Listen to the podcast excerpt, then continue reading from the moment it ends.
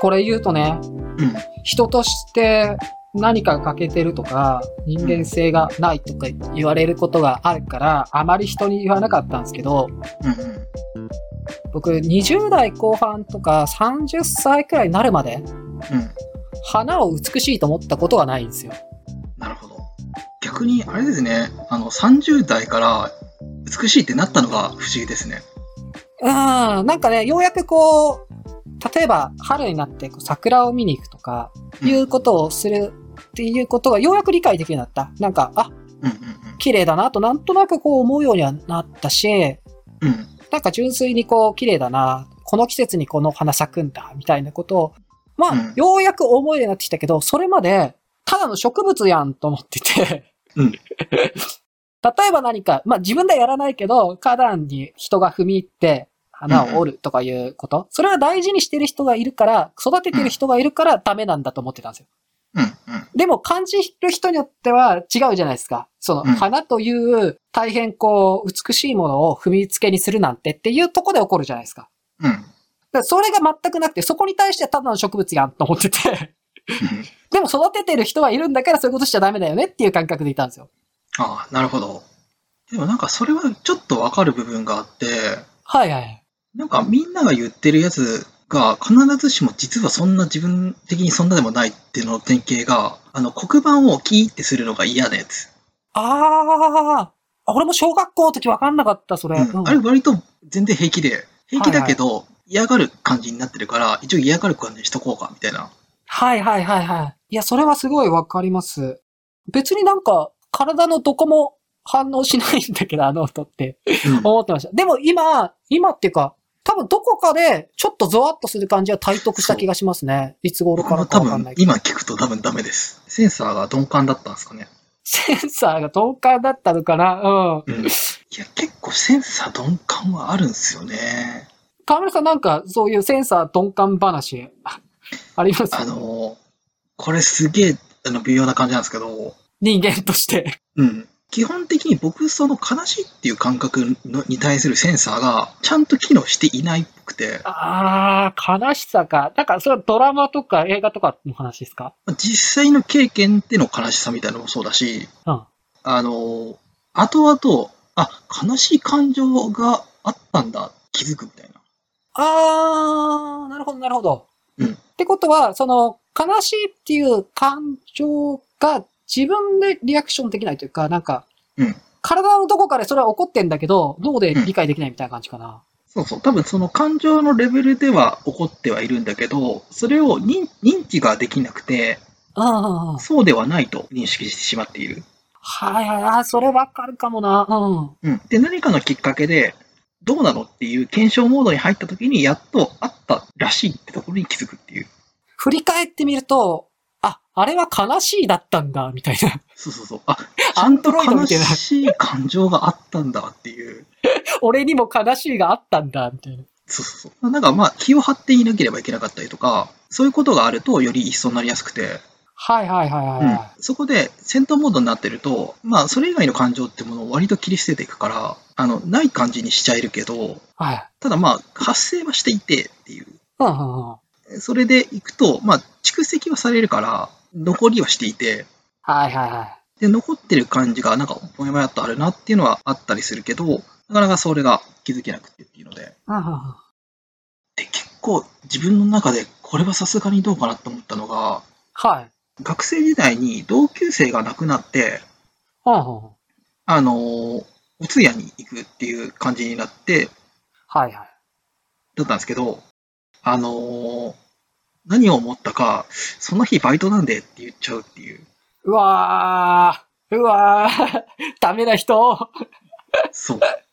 だから、あの、それは何かっていうと、死っていう認識が起こってないんですよ。はいはいはいはい。あの、要は、それがどういう規模のレベルでの伝承で、それをどう受け止めていいのかが分からないんですよ。はいはいはい。だからそこに対して、その悲しくないわけじゃないですよね。そう、あの、認識が追いついてないんですよ。うん。はだから、現実化されてなくて、いはいはい。で、多分本当にその身近な人が知るみたいなものが全然なかったので、うん。なんかすごくあの近しい人ってでもなくて、まあ、たまに話すかなぐらいの人であったせいで、で、その人がまあ突突然っていう、うんあの前触れもなくっていう状態だったので、あの、全く認識が追いついてなくて、はいはい。で、それを言った後の、えー夜の、えーシャワー浴びながら、俺は大丈夫なのかって思うっていう。いや、多分、聞いた人も思ったでしょうね。そう、多分思われたなと思って、びっくりしたと思いますよ、多分。お前に心はないのかっていう。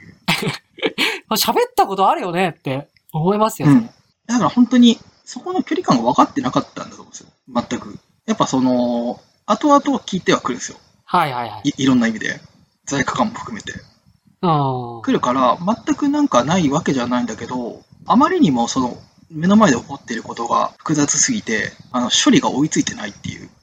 いや、なんか、それ聞くと、あの、いや、重要な指摘だなと思いました。その感情と、それに対する、その表現の仕方とか、うんうん感情があって、それに対して認知をしてう、んそれを何らか表現をして人に伝えるっていうことの、それぞれが別々にあってうん、でも人に伝わるのは表現だけじゃないですか。うん。うんうんうん。で、その表現が起きないと人に伝わらないっていうことがあるんだけど、うんそこが下手だったり、そうんその手前でもう認知のところでつまずいてるパターンもあるし、うんいや、それすごいわかるな。なんか、その分かれてるっていうことに関しては、まあ僕らみたいに人と思われないタイプの人間の話であっても、そこが分かれてるっていうことが分かってもらえればうんうんうん。伝わると思うんですよ。要は表現が苦手な人もいるじゃないですか。うんうん。認知までしてるけど、悲しい顔をするのが苦手とか、うん。悲しい時どんな行動を取れば人に悲しいと伝わるかが分からない人とかはいると思うから、うん。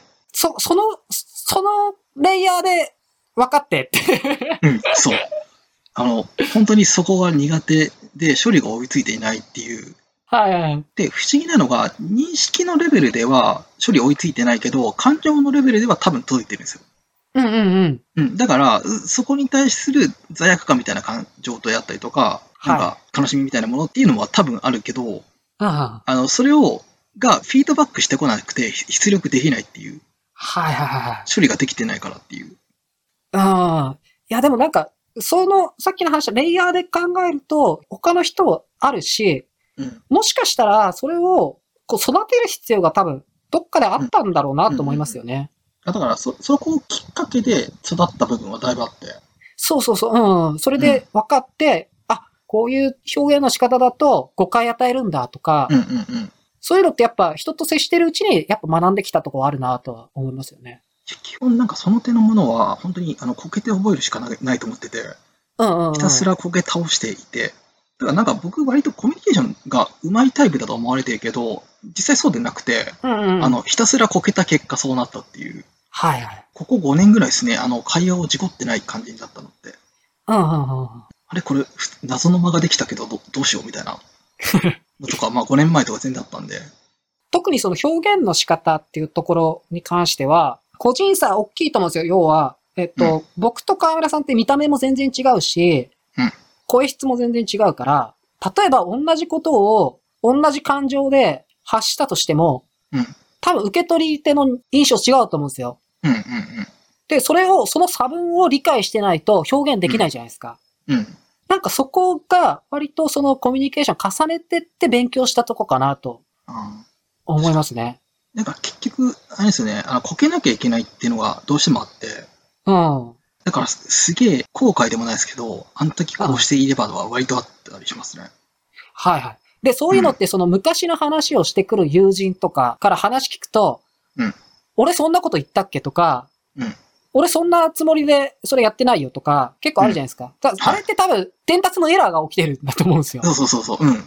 なんか思い出補正とか言われたりするけど、当然それもあるけど、それ以上に多分、その伝達エラーが実際起こってるから、うんその認識のズレ、思い出のズレ出ると思ってて。あ、なんか、そこで言うと、僕は割とその思い出レベルでも、あれをやってるっていうのがちょっとわかるんで、はい。あれはエラーだっていうのは、ある認知はちょっとあります。はいはい。なんかの本で読んだんですけど、うん確かイギリスだと思ったんですけど、小学校かな、幼稚園かなの授業の中で、あの、劇の授業があるんですよ。うんうん。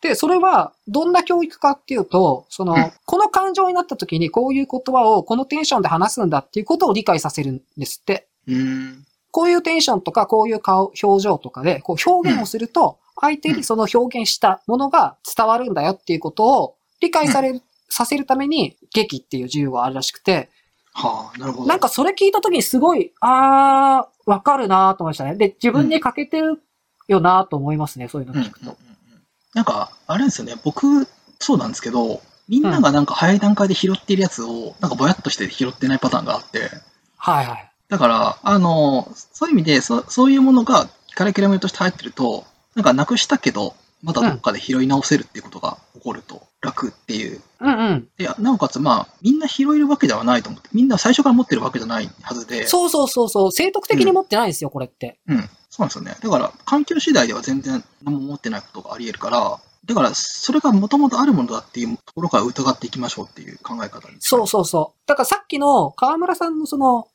悲しみの認知と表現ができなかったっていうのって、悲しみの話で言うとみんな、まあ僕もね、リアクションで、あの、やべえやつだって、みたいなリアクションしちゃったけど、例題変えればわかると思うんですよ。うんうんうん。例えば、プレゼントもらった時に素直に喜べますかって、結構苦手な人多いと思ってて、ああ、ありますね。なんかね、サプライズ的な感じでプレゼントもらって、うわ、ありがとうっていうのって、意外とできなかったりするじゃないですか。うんうんうん。で、あれって別に、まあ、ずっとやってりゃ、体得してるのかもしれないけど、うんやっぱり感情とうん認知と表現って別で、あ、今僕が喜んでます、僕は喜んでますよっていうのを伝えるための表現としてやってるのであって、うん。分かってやってるんですよ。それが、なんだろう。まあ、素直に出る人もいるかもしれないけど、素直じゃなくてもよくて、うん。人にどう伝えるかって話だから、そういう風になんか例題変えれば悲しみの話も分かってもらえるんじゃないかなって、まあ、ちょっと淡い期待を持ちましたけど。それで言うと僕多分怒るの苦手かもしれないです。ああ、怒るか。はいはいはい。うん。めんどくさくなるんですよ。はいはいはい。めんどくささが勝勝っちゃうから、うんまあ、いっかってなる。あの、感情を全面化させて何かするみたいなことっていうのがあんまなくて。だからあれですよね、他の人からすると、怒ってるっていうのが、河村さんが怒ってるっていうのが分からないから、うんいつの間にか怒らせて、いつの間にか距離取られるっていう ことになる。一番立ちが悪いやつですね。あ の相手に伝わってないからっていうことですよね。消えているっていうパターンですね。いやーでもその怒るの感じは僕もわかるかな。うん。うん。割とかカロリー使うから、平常モードを保つのが好きなんですよ。はいはいはい。次行くっていう。で、あとちょっと話変わるんですけど、はい。やっぱなんか、あの、その失敗するかもっていうところの恐怖感はだいぶありますね、未だに。ああ、はいはい。うんうん。特にそのセンシティブな感じになったりとか、細かい部分とかやってしまってんじゃねえかな、とか、今自分は感情を人に伝えられてるだろうかっていうのはそう、あるな。うん。すげえ疑念してますね。いや、そっか。なるほど。なんか自分の中で自分、何が苦手かを、なんかすげえ再認識しました、急に。そうですね。なんか、多分、その認知のところもそうだし、多分うん表現のところも部分的に苦手なところがあるんだろうなと。それはまあ僕も河村さんもあるんだろうなと思いますね。別にサイコパスとかじゃないんですっていう。そうなんです。そ そうなんです。パスとはないんです。あの、なんかバグってるだけなんですっていう。そこはちょっとね、ご理解いただいて、引き続きお付き合いいただければなと思います。はい、よろしくお願いします。よろしくお願いします。